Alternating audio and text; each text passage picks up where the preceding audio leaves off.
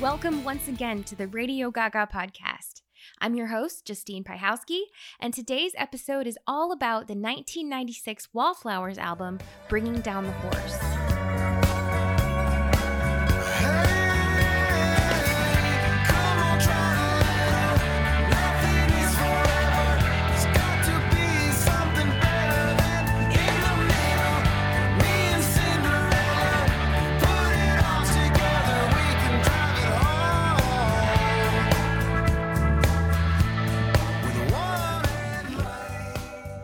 Chose Bringing Down the Horse for today's episode is because a few weeks ago, I listened to this album top to bottom for the first time in a really long time like years. And it shocked me how little I remembered about it. Of course, singles like One Headlight and Three Marlenas triggered the sights and sounds of my older childhood summers, day camp, pool parties, etc. Bringing Down the Horse came out in 1996, but I picked it up in the early 2000s in late grade school. When I bought it, I bought it for the singles. This was before we could just buy or stream single songs. Remember that time? But when I brought the CD home, I remember just kind of ignoring the other songs on it that weren't singles. Bringing Down the Horse is actually not unlike Cracked Rear View by Hootie and the Blowfish, an album that came out really early on in the band's career that did exceptionally well and had a lot of singles, but perhaps at the expense of the rest of the album. So today we're going to dig into every song, an exercise I probably should have done a lot earlier than this. After giving Bringing Down the Horse many, many listens over the past few weeks and diving deep into each song, I definitely think there are more hits than misses. I'll share my thoughts on that when I get to the track by track discussion. But what I found particularly interesting in my research about the Wallflowers was the members of this band, including Jakob Dylan. The only thing I really knew about him before researching this episode was that he is Bob Dylan's son. And beside that, I knew nothing about him or the other members of the band. But the Wallflowers history goes to show you how difficult the music industry can be, both to break into and stay inside of, even for the pros. As music fans, we might take music for granted too often, writing off entire albums or not listening to songs that aren't singles or whatever. Sometimes I find myself saying, yeah, that song's just okay, or that album sucks, or this is their best work, or whatever other offhand comments I might have the first time I listen to a piece of music. If you've listened to this podcast for a while, you know I, of course, love diving deeper into albums and knowing the story behind the music. And I usually like it better after I do that and after multiple listens. But certainly there are artists that I don't do that with. I've taken music for granted before, for sure. And beside playing with my own band in dingy bars with drunken barflies screaming Freebird at me, I haven't ever seen the other side of what really goes into playing music for a living. Not a lot of us have. We don't see the sweat that goes into it. We don't see the songwriters poring over their notebooks in the middle of the night. We don't see the band missing their families on tour or the record label breathing down their necks to make music when maybe inspiration isn't striking. Like, imagine someone was just breathing down Vincent van Gogh's neck, standing behind his canvas, staring at him as he painted, just being like, dude, this better be good or we're all out of a job. Also, we need this tomorrow. Also, you have to sleep on a bus again tonight. That's what it can feel like for musicians. Though Bringing Down the Horse went quadruple platinum, the Wallflowers didn't have it easy before that, and they didn't have it easy after. And while Bringing Down the Horse might not be my favorite album ever made, I have a newfound respect for the Wallflowers hustle, and I'm excited to talk about this band today.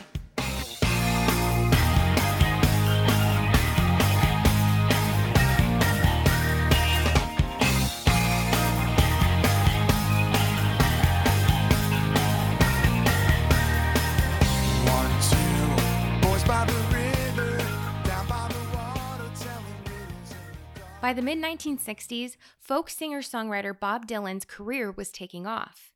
He had released at least one new album every year since 1962, and people were really starting to take hold. 1965's Bringing It All Back Home broke into the top 10 shortly before Dylan turned 24. John is in basement mixing up the medicine. I'm on pavement thinking about the government. A man in a trench coat, laid off,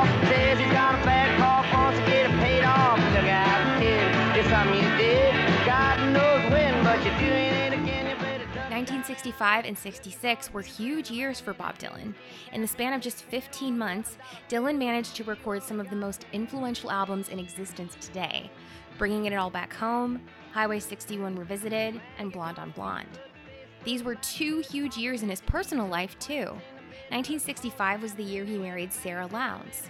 She already had one daughter, Maria. Then in 66, their son Jesse Dylan was born. 66 was also the famous motorcycle crash that sidelined Dylan, but it did give him some time at home with his growing family. In 1967 came Anna, in 68 came Sam, and in 1969, Dylan and Sara's youngest, Jakob, was born. They spent the earliest years of their new family unit in Greenwich Village, but moved out to LA when Jakob was three.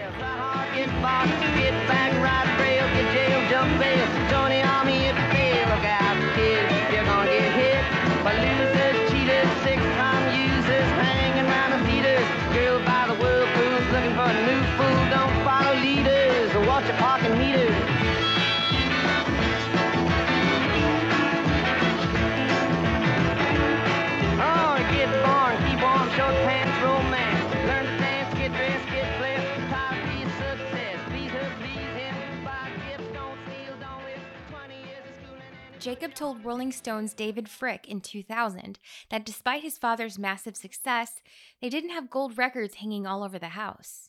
He says, quote, I would go to friends' houses and see their parents splash any kind of hype they had right in the front entryway. We never had that stuff.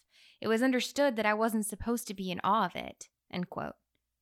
And that's one of the reasons Jakob Dylan was hesitant to become too famous.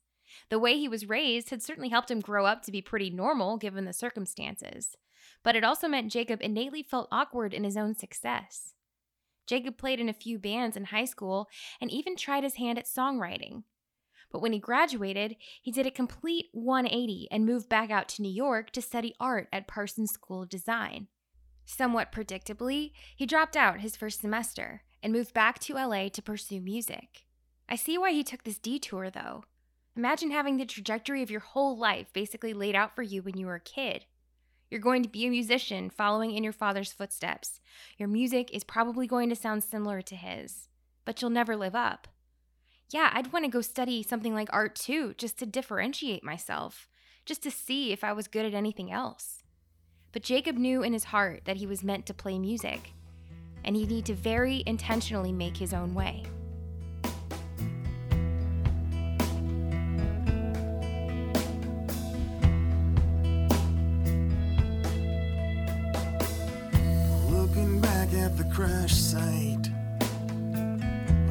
See me by the roadside. Well, this heart is on wheels tonight. Straight through the ghettos and without lights. Now every heart has a blind side. When the Wallflowers started to hit it big in the 90s, the personal questions came in droves.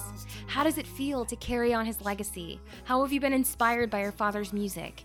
Tell us about how Bob Dylan is as a dad. Is he affectionate? Think about that for a second. Journalists and fans ask musicians all the time who inspires them, but imagine how much more personal that question gets when it's your dad. What if what you say isn't what the people want to hear? For that reason, for the longest time, Jakob very rarely would talk about his dad. Whenever he was asked about Bob Dylan in interviews, he would never say Bob or my dad or my father, only referencing him in third person as he or him. Dylan's refusal to talk about his dad was for a long time interpreted as a contentious father son relationship. But in reality, Jakob very much loves and admires his dad and his music, and they have a good relationship. One reason Jakob never talked about his dad was that he was trying to protect his privacy. In a 2005 interview with the New York Times, Jakob said, quote, "If people want to talk about Bob Dylan, I can talk about that. But my dad belongs to me and four other people exclusively. I'm very protective of that." End quote. Bob Dylan to this day remains somewhat of a mystery, and his child actively guarding that with both of them in the limelight just completely impresses me. The second reason Jakob didn't talk about his dad much was that he wanted to know he could make it in the music business on his own merit. He wasn't going to walk into a record studio, say, Hey, Bob Dylan's my dad, sign me. No. He wanted the same ups and downs and successes and projections that any other artist has, regardless of his lineage. His father was literally the voice of a generation, one of the most famous musicians to ever live. And instead of riding the coattails of that, which he easily could have done, every move Jakob Dylan made as a musician was in avoidance of association. Not out of embarrassment or disdain for the legacy his father carved out, but out of respect for an important relationship and a silent confidence that he'd make it on his own. And when he got back to LA, Jakob Dylan set out to prove just that.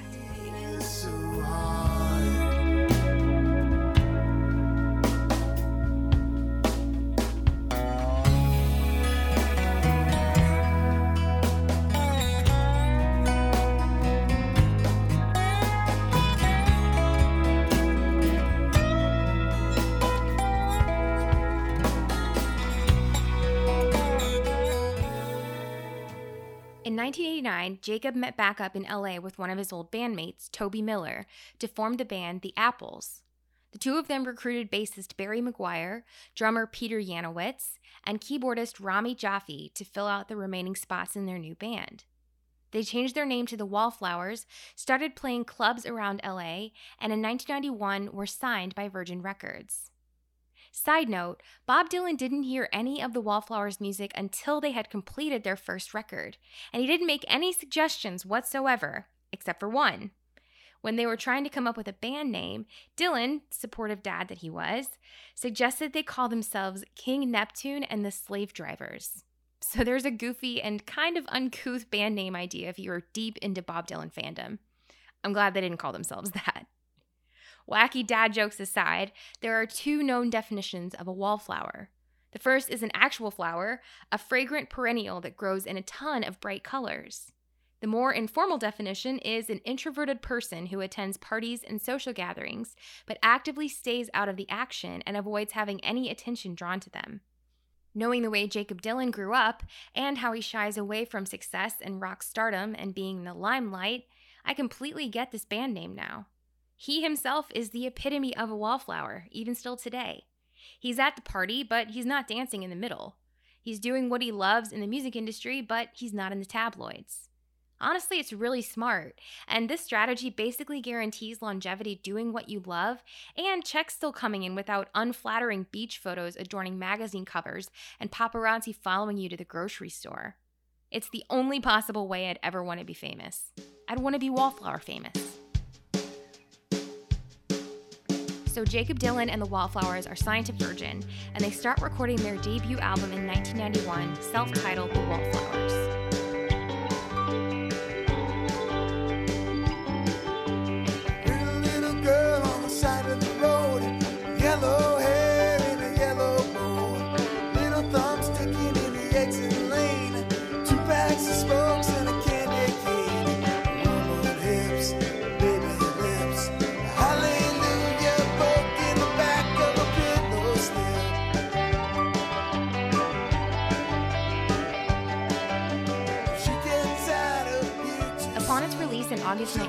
1992, this first album did not do well at all. It's reported that only about 40,000 copies sold. Knowing they needed to make up for low sales, the band began touring around the country, opening for 10,000 Maniacs and the Spin Doctors. When they got back from a 1993 tour, they learned that the management at Virgin had changed, and the guys who originally signed them to the label were no longer with the company. The new executive team at Virgin was not at all pleased with their album sales, and honestly, the band wasn't that psyched about staying on with Virgin anyway. So they asked to be dropped from the label, and Virgin said yes. The band spent the next two years absolutely grinding, playing shows in LA clubs just trying to get re signed to a new label. You might ask, well, why didn't they just stick it out with Virgin? Some bands might have. But Jakob Dylan knew there was no future for the Wallflowers with Virgin Records, and he would rather start from scratch and get it right on the next album, instead of staying with a record company that wouldn't respect his music, probably wouldn't work that hard to promote the next album, and would eventually drop them anyway. So he took his destiny into his own hands, and this decision turned out to be one of the best he ever made. If the Wallflowers would have stayed on with Virgin, bringing down the horse might not exist. Between 1992 and 1994, as the Wallflowers were playing club shows, they saw a bit of a revolving door of personnel.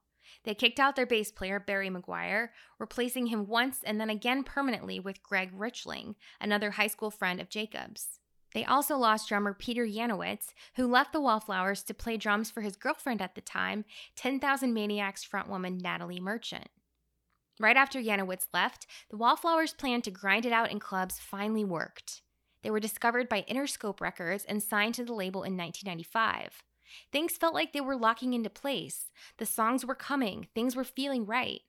The band immediately began work on their second studio album, Bringing Down the Horse.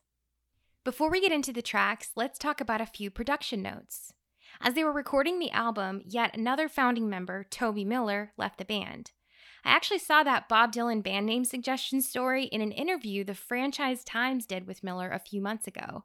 He now owns a Hawaiian restaurant chain called Lemon Shark Poke. Seems random, but I feel like this kind of thing happens so much more than we realize. You might be playing guitar on a Grammy winning album one day and happily slinging sushi the next. Being in a band is a job, and sometimes that job isn't your dream anymore. Even though Tobi left mid recording, the Wallflowers were able to complete the record with help from a number of other musicians, some of whom I'll point out when we talk through the tracks. One big game changer for the Wallflowers was producer T Bone Burnett agreeing to work with them on Bringing Down the Horse. Burnett played with Bob Dylan and his band in the 70s and has produced a number of popular albums. He's also received a bunch of Grammy Awards for his work on film scores, including Oh Brother Where Art Thou, Crazy Heart, Walk the Line, and Cold Mountain. The Wallflowers had sent demos to multiple producers, but Burnett was the only one that heard the potential in them. Bringing Down the Horse was recorded mostly in 1995 and the beginning part of 96 and released in May 1996.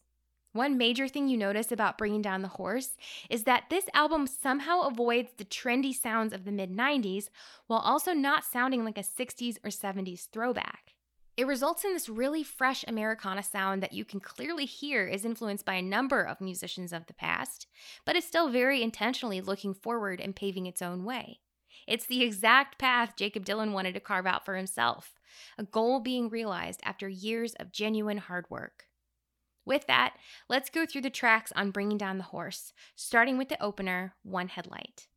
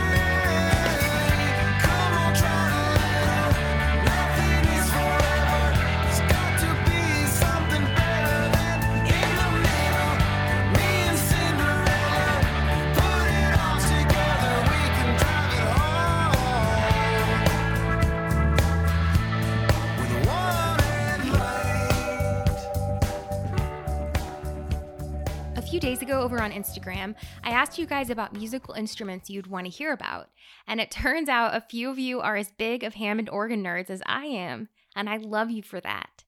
The Hammond organ is an electric organ that was manufactured beginning in the 1930s and originally sold to churches as a lower cost option to the pipe organ. If you've been inside of a church, you can see how massive and expensive those can get. The Hammond organ started becoming popular in jazz music in the following decades, hitting the rock scene in the 60s and 70s.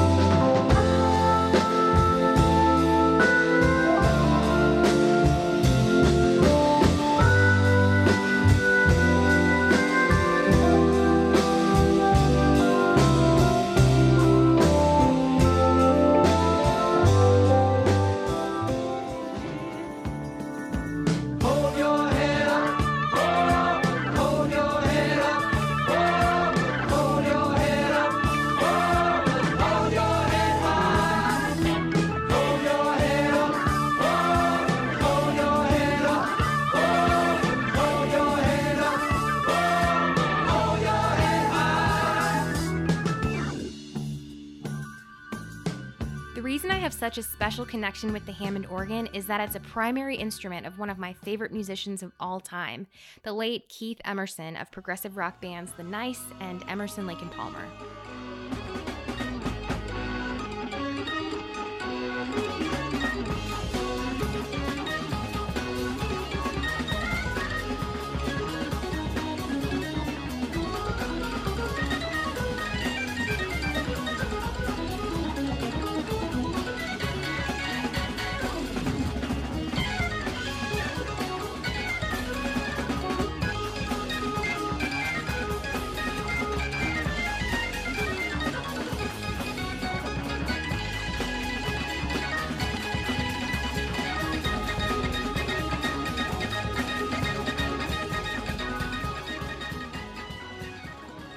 And he definitely isn't the only one. Progressive rock as a whole really opened my eyes to the Hammond organ and the absolutely limitless possibilities of the instrument. I'll for sure be making that an upcoming episode, but for now, let's talk about the Hammond B3 in the context of bringing down the horse. The organ work on this album is masterfully done by Wallflowers keyboardist Rami Jaffee, who turned this into a defining element of the Wallflowers sound. We get our first taste of it on One Headlight, arguably the Wallflowers' biggest hit. I seen the sun coming up at the funeral at dawn of long broken arm of human law. Now it always seemed such a waste. We also get some slide guitar from session player John Bryan, who says he used a screwdriver he found as a slide.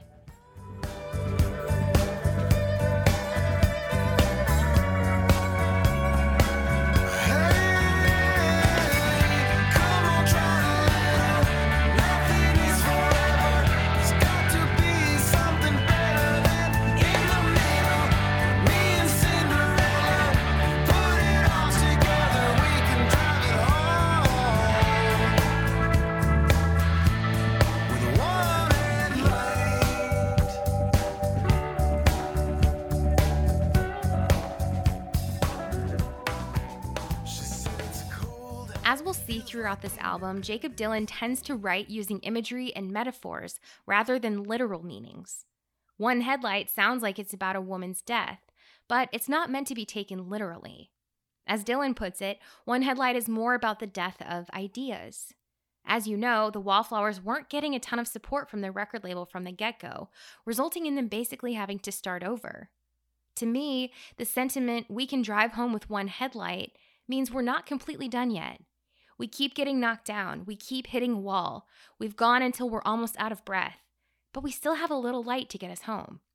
We still have the talent and drive to make music, so we're going to keep doing that. The story arc you find in One Headlight for sure sounds like it was inspired by Bruce Springsteen, and the boss himself was a fan. Springsteen joined the band to play this song at the 1997 VMAs.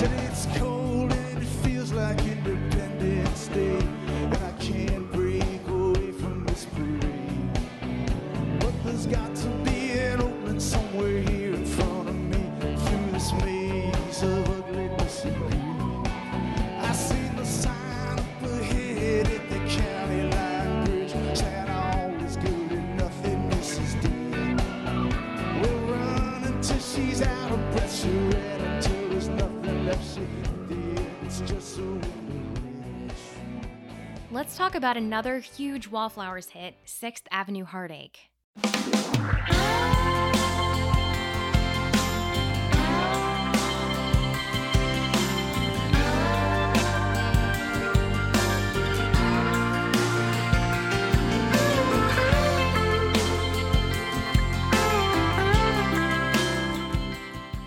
Sixth Avenue Heartache is a beautifully written song by Jakob Dylan.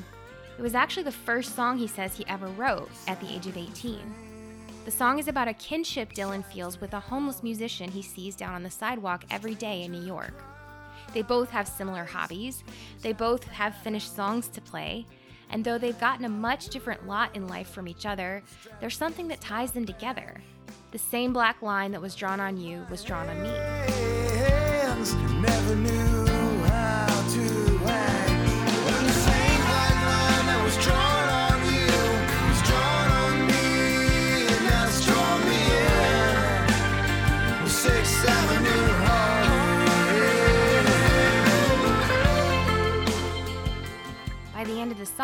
Dylan looks down at that same spot where the man always sat on the sidewalk, and only the guitar and the man's bag of possessions is there. The man has passed away. It's just one of those really emotional and pretty sentiments that comes out of just looking up and noticing things happening around you. The slide guitar has a pretty moment in this song, played by Mike Campbell from Tom Petty and the Heartbreakers. Also, listen for background vocals by the Counting Crows' Adam Duritz on this song. Fifty years stood where stands.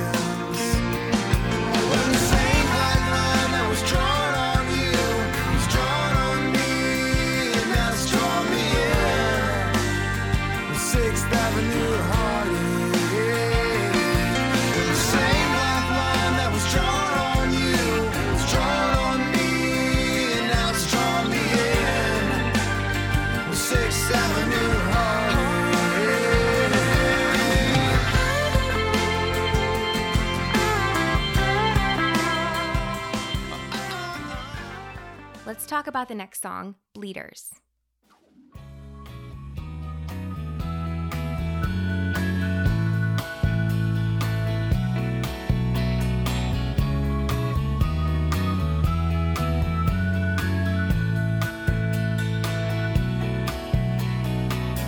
Once upon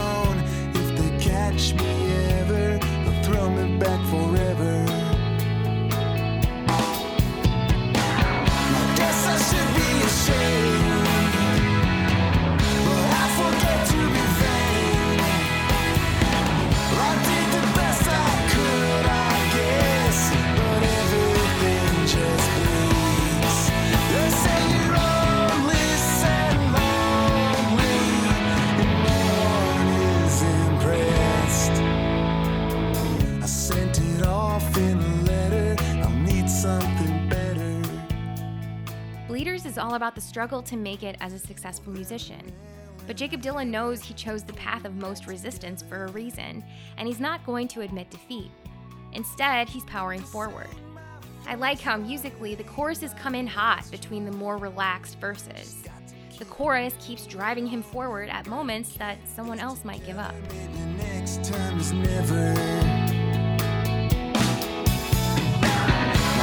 I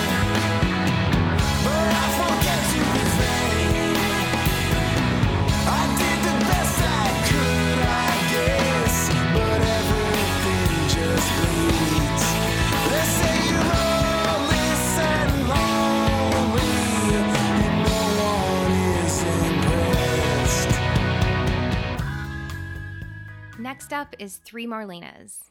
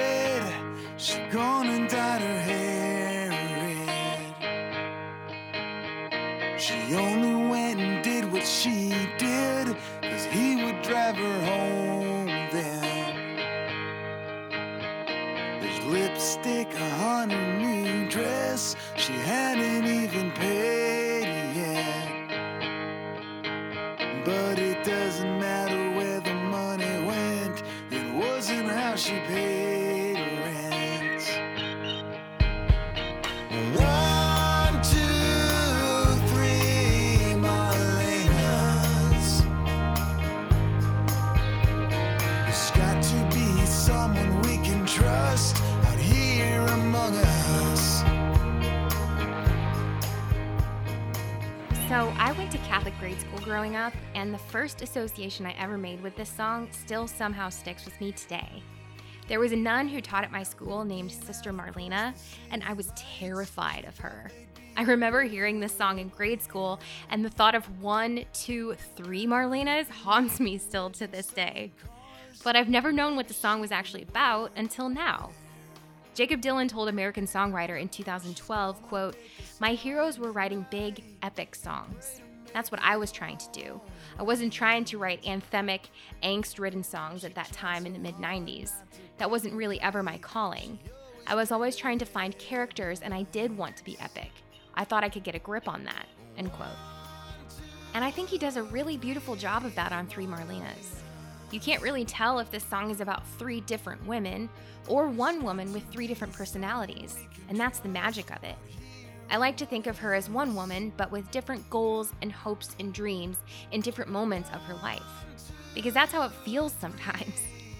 I also like how Dylan invokes the three wise monkeys see no evil, hear no evil, speak no evil.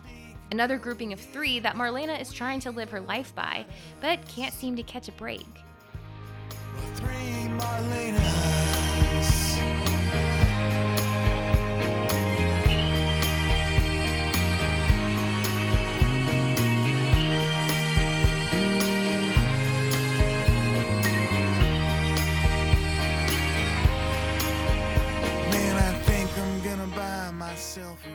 You might recognize the melody of this song. It's very similar to Sweet Jane by the Velvet Underground.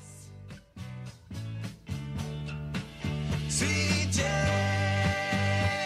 oh, CJ, oh, CJ.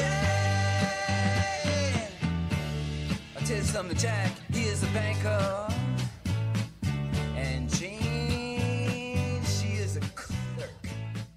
gained a whole new appreciation for Three Marlenas the more I listened to it these last couple of weeks, and all the elements that the Wallflowers incorporate to make it such a modern take on Americana. The Hammond organ, the string section, it's really, really beautiful. And it's great storytelling. This wasn't one of my favorite songs on Bringing Down the Horse before, but it is now.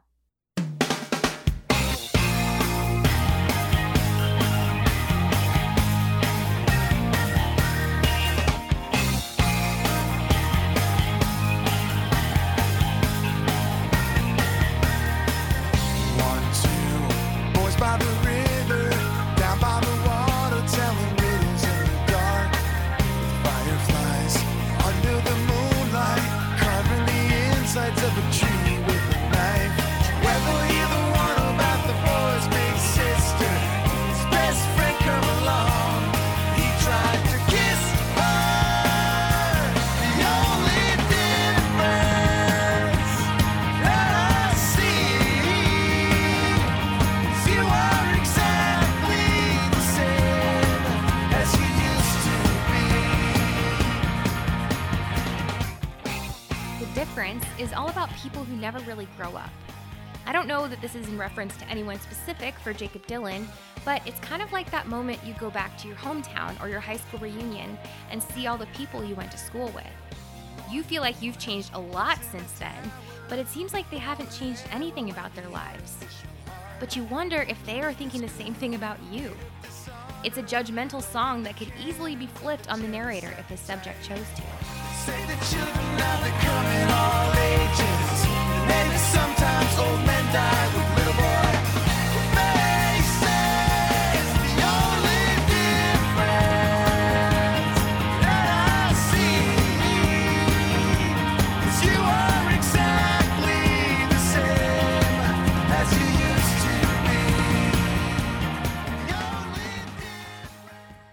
Let's talk about Invisible City.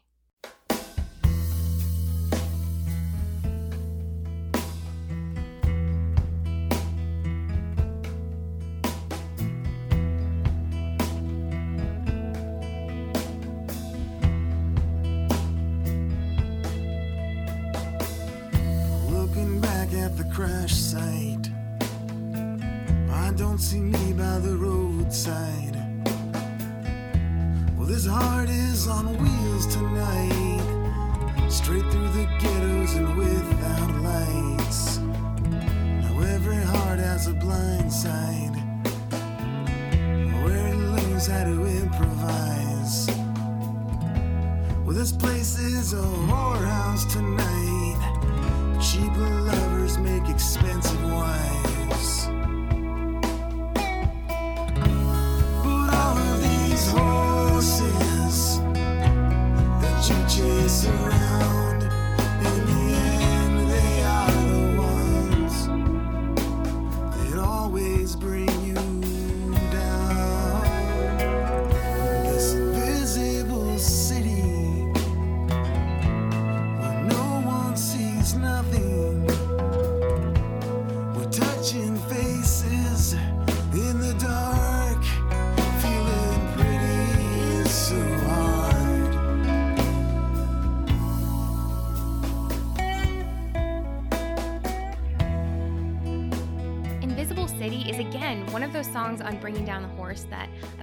Have appreciated as a younger kid, but now I can. It's really pretty. The song is Jakob Dylan coming to terms with the city of LA and the kind of people in his social circles. The city isn't invisible, but he feels like the people in it are, including himself. A reminder to live life for yourself, not to try and impress other people, and to only allow in the people who remember that too.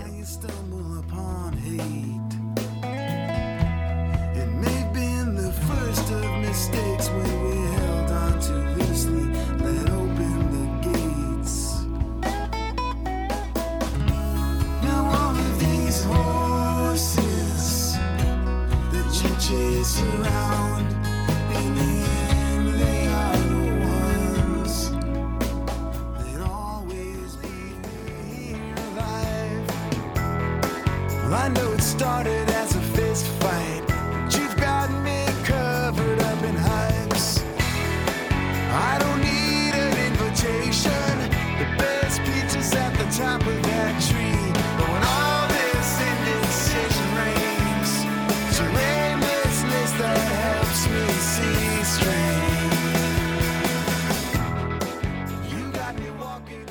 Laughing Out Loud is a full on Americana banger, a folksy pop rock song with clear Springsteen inspiration out the wazoo. I like this one a lot, and T Bone Burnett's wife at the time, Sam Phillips, adds a great background vocal to the chorus. Lyrically, it sounds like Dylan has been hurt and is ready to hashtag cancel whoever caused it.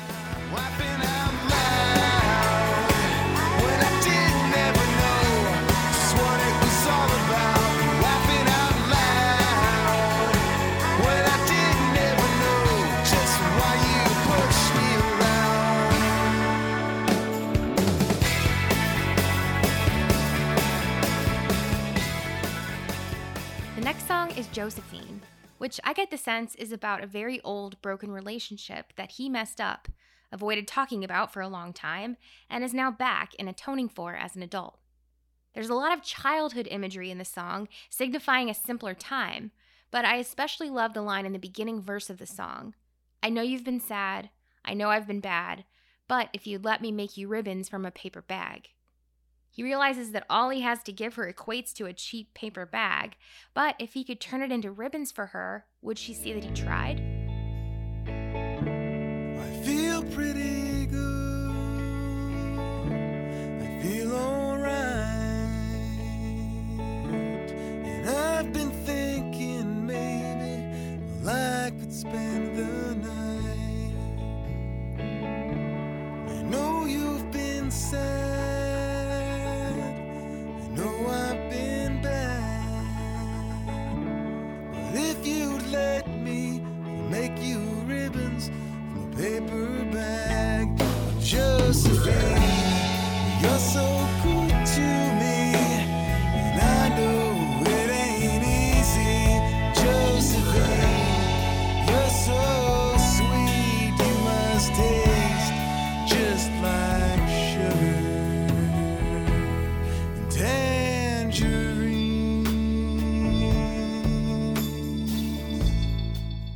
Josephine is the song for me that sounds the most influenced by Bob Dylan.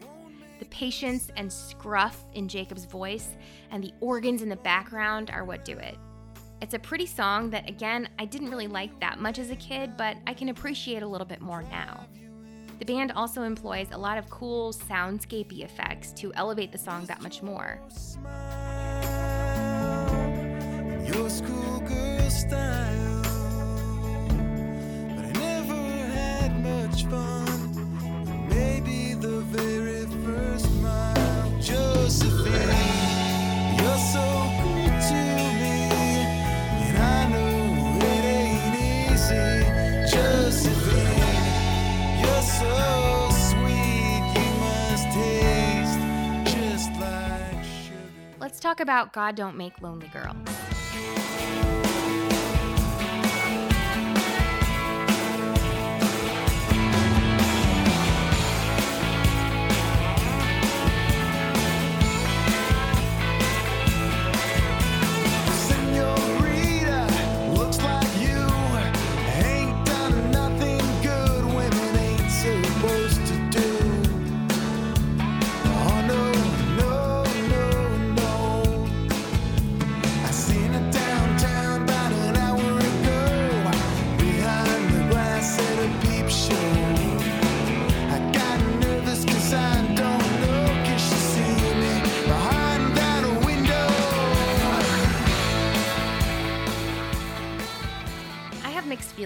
This song.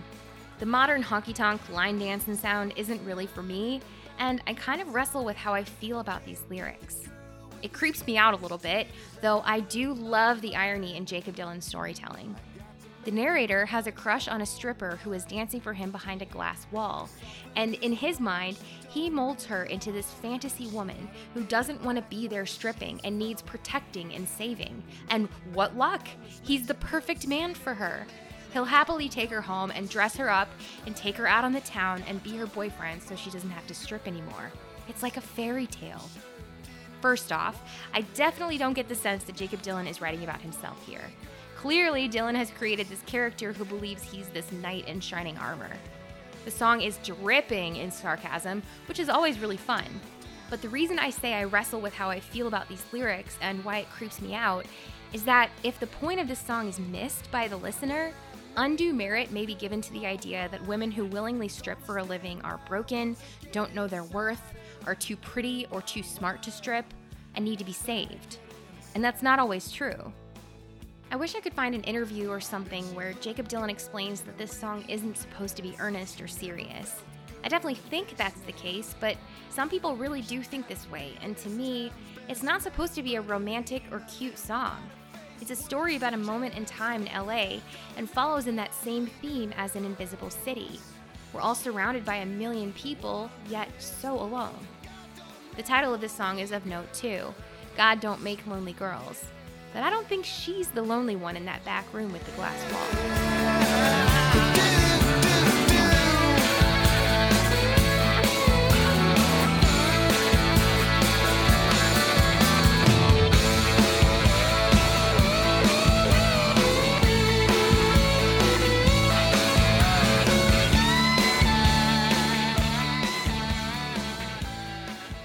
Hit the highway again with the second to last song on Bringing Down the Horse, Angel on My Bike.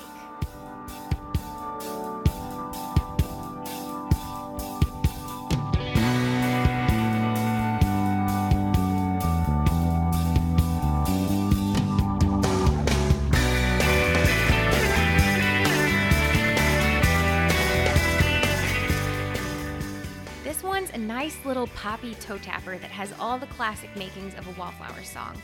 Thumping beat and a fun moment for accomplished guest drummer Matt Chamberlain, acoustic strums rounded out by little pops of electric, and of course, that perfectly tasteful Hammond organ. The narrator, who could be Dylan himself this time, is out on the road again, exploring all that life has to offer him.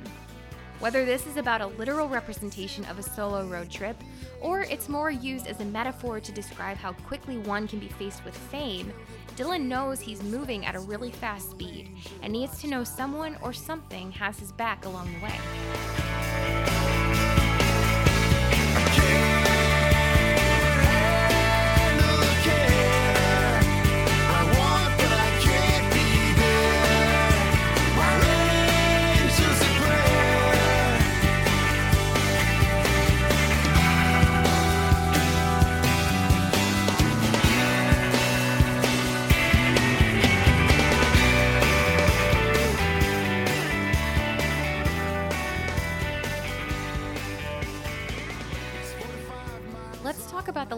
Song, I Wish I Felt Nothing. The beautiful pedal steel guitar on this song is contributed by the late Nashville legend Leo LeBlanc, and the song has a pretty country vibe that is a clear nod to him.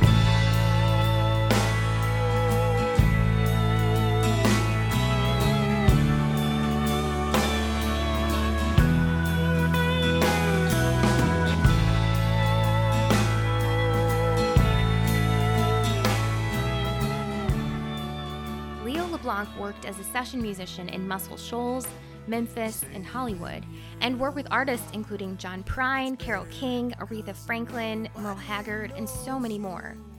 LeBlanc embodied the spirit of just playing music for the fun of it when it came to helping out with the Wallflowers. Before this album even existed, he would sometimes play clubs with the Wallflowers and insisted they not pay him a dime. Just enjoy a six pack of beer with him and help chip in for his bus fare. He was blind and would take his pedal steel on the bus with him. This guy was a complete stud and so well loved. LeBlanc was extremely sick with cancer when he recorded I Wish I Felt Nothing with the Wallflowers and passed away shortly after they completed the album. It was his last recorded contribution to the music world. Jakob Dylan subsequently dedicated Bringing Down the Horse to LeBlanc.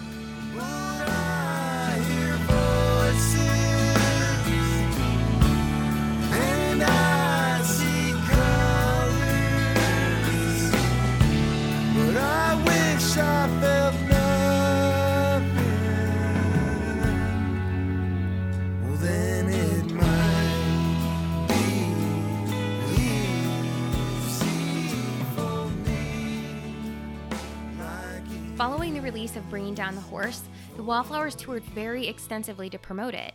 1996 saw slow sales at first, but once MTV and radio stations got a hold of 6th Avenue Heartache, it didn't take long for the Wallflowers to be huge stars.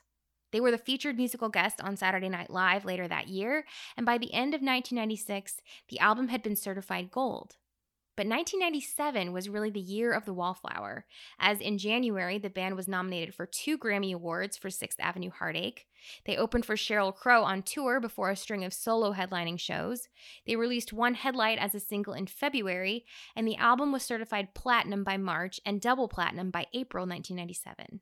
In June, Jakob Dylan was on the cover of Rolling Stone with a massive feature story, and the album went triple platinum in the same month.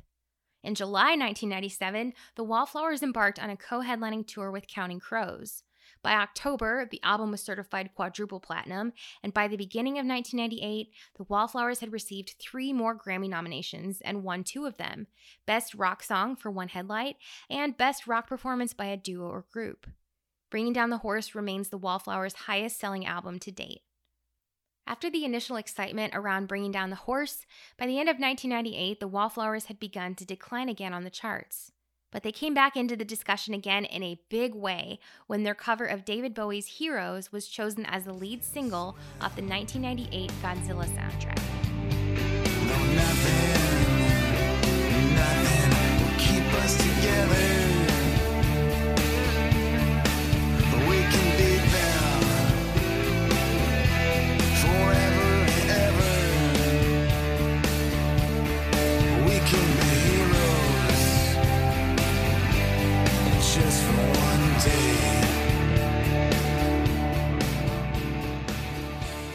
The Wallflowers went on to release three additional consecutive albums. First was 2000's Breach.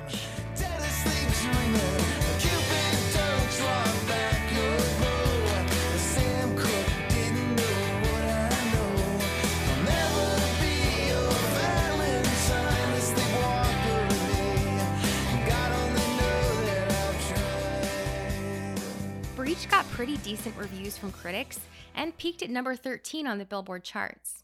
But despite good reviews, Breach came nowhere near the sales success of Bringing Down the Horse.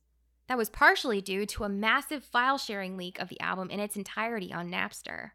At that time, early 2000s, Napster had become such a massive problem for musicians because a reported 25 million users had the ability to listen and download albums on the site. It had a huge impact on sales for Breach and a lot of other records that came out around that same time. After that came Red Letter Days in 2002 and Rebel Sweetheart in 2005.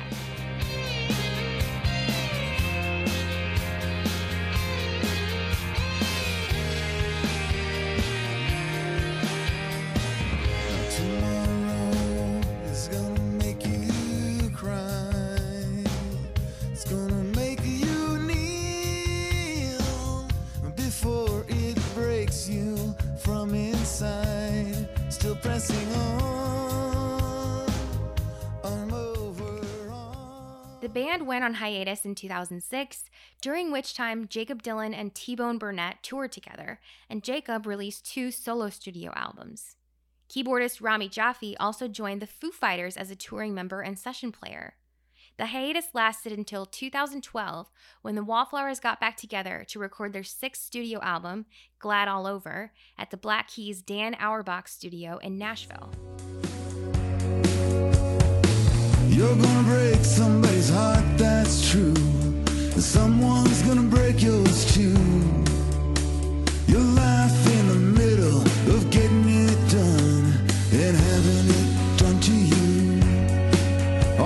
Neck of the driver behind the wheel. after a tour opening for Eric Clapton in 2013 and a solo headlining tour after that, the remaining members of the Wallflowers slowly but amicably stepped away one at a time to focus on other interests in bands, except for Jakob Dylan. He still tours today as the Wallflowers with a solid cast of touring members, and he was also heavily involved in a brand new documentary that just released called Echo in the Canyon. It's a study of the music scene coming out of LA's Laurel Canyon in the 60s. It just debuted, so I haven't seen it yet, but I can't wait to watch it. For the soundtrack, Dylan joined up with Regina Spektor to record a cover of Love's 1966 classic, No Matter What You Do. Let's close it out with this.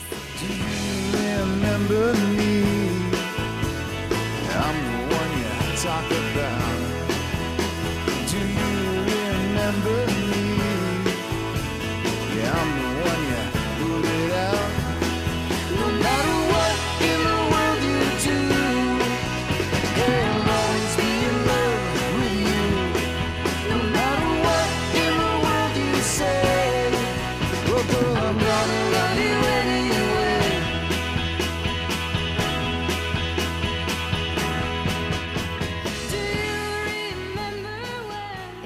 much for joining me today. Next week, we are diving into an album I absolutely love. It's intensely personal, a little unpolished, but so beautiful.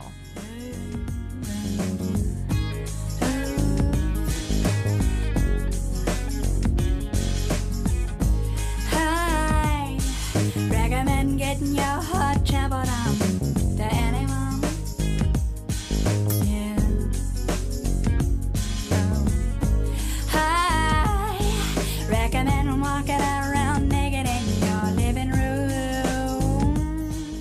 we're covering Jagged Little Pill by Alanis Morissette. This is one of the best selling albums of all time, one that everyone on this planet, no matter who you are, can relate to in some way. Give Jagged Little Pill a listen this week, and I'll see you back here next Tuesday.